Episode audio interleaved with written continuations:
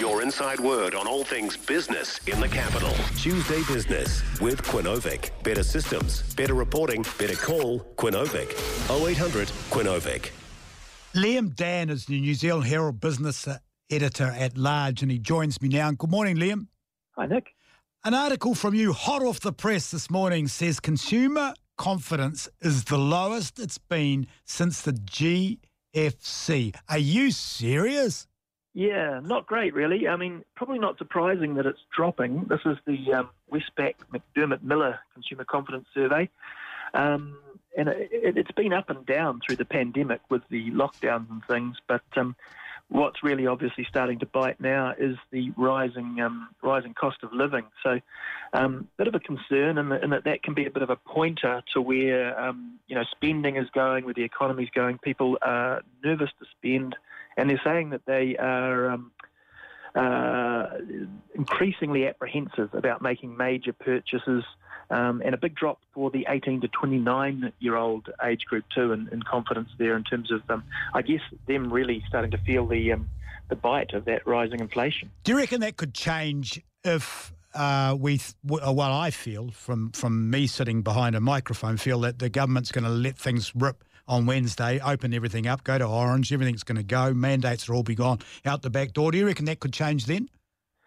Yeah, look, it, certainly um, more restrictions that come off. Uh, the better, probably for the um, the business community. Go, I, I, don't know about the mandates and things because it's a fairly small percentage of people it affects. But going to orange uh, would make a big difference for parts of the um, business world. Um, you know, some of the hospitality and. But I, I guess the overarching thing is hopefully uh, Omicron actually the wave uh, dis- dissipating quickly because you know people are um, self-regulating as well as as, you, as, we'll see in the sort of CBD at the moment. Um, you know, while it's at the peak, a lot of people aren't going out to do their usual, uh, you know, shopping and drinking of coffee and all that sort of stuff. So, with any luck, really, it, it's um, it all coincides, and we see this Omicron wave uh, dissipate as quickly as it has, say, in the in the US and things, and um, we can get back to some normal and some uh, consumer confidence coming the other way despite the rising prices. Liam, what concerns me greatly on the world market right now is China's clampdown on COVID. They're still going for the elimination strategy. How do you feel this is going to affect New Zealand? We do so much business with them. Yeah, I see um, in, a, in, a, story in the business here there by Andrea Fox, she's got some logistics people talking about the risk there um, uh, because you know as as they start to shut down more um, uh, with the Omicron wave hitting, you know they could have major ports shut down. That uh, means potentially more supply chain disruption, which of course has an impact for our exporters and our importers. But then longer term, it, it feeds into that inflation problem. We kind of can't win either way. I mean, I, I've read some commentary that suggests that well, on, on one hand, you know the fact that they have been locked down and haven't that China has been operating normally um, for the past uh, year or so has actually been a, a bonus and kept a, a, lid on some of the supply chain problems. But obviously, they have to confront it now, and um, either we face you know more and more lockdowns, or they have an Omicron wave like they had in uh, the US or, or, even here now, which um, could really uh, inhibit things. So you know, fingers crossed they can manage it in a sort of a, a, a middle path, um, but it, it's not going to be easy. Staying on the world scene here, the US Federal Reserve is hinting interest rates will have to rise even faster. How is that affecting the markets? Yeah, another another rough night in uh, on Wall Street because of that. So that's it. All seems to be coming back to inflation at the moment, unfortunately. But um, because of the, the high inflation of seven point nine percent in the US at the moment, uh, in his latest speech, the Fed there, uh, Jerome Powell has, warned that they may have to raise lift rates faster. They're already talking about six rate hikes this year. They've made their first one, admittedly off um, you know near, near, zero base, but um, you know uh, that, that's just not something that markets like, and, and, it's putting downward pressure on, and something that we're seeing uh, in our KiwiSaver, I guess, which is invested tends to be invested around the world.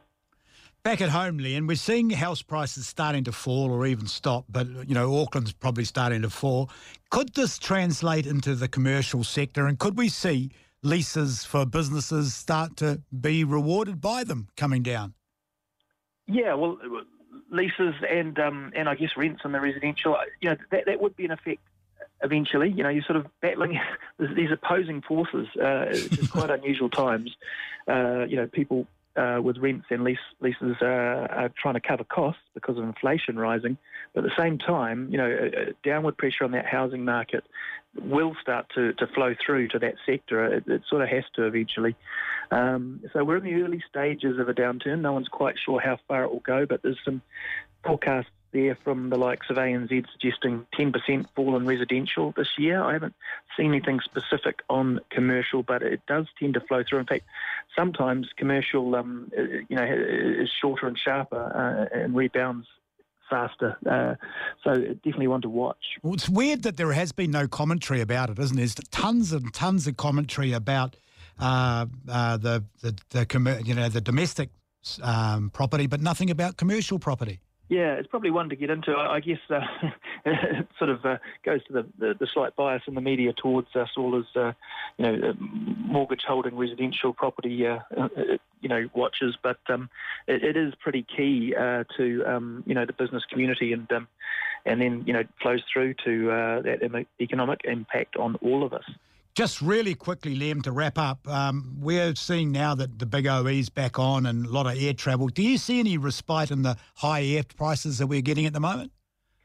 Yeah, look, look, maybe, but there's a kind of a, um, a theme emerging in the discussion today, which is that you know you've got these clashing uh, forces, uh, tides sort of changing. So on the one hand, uh, the industry is warning that fuel prices, of course, are pushing up costs, and we might see 15% rises because of the fuel costs.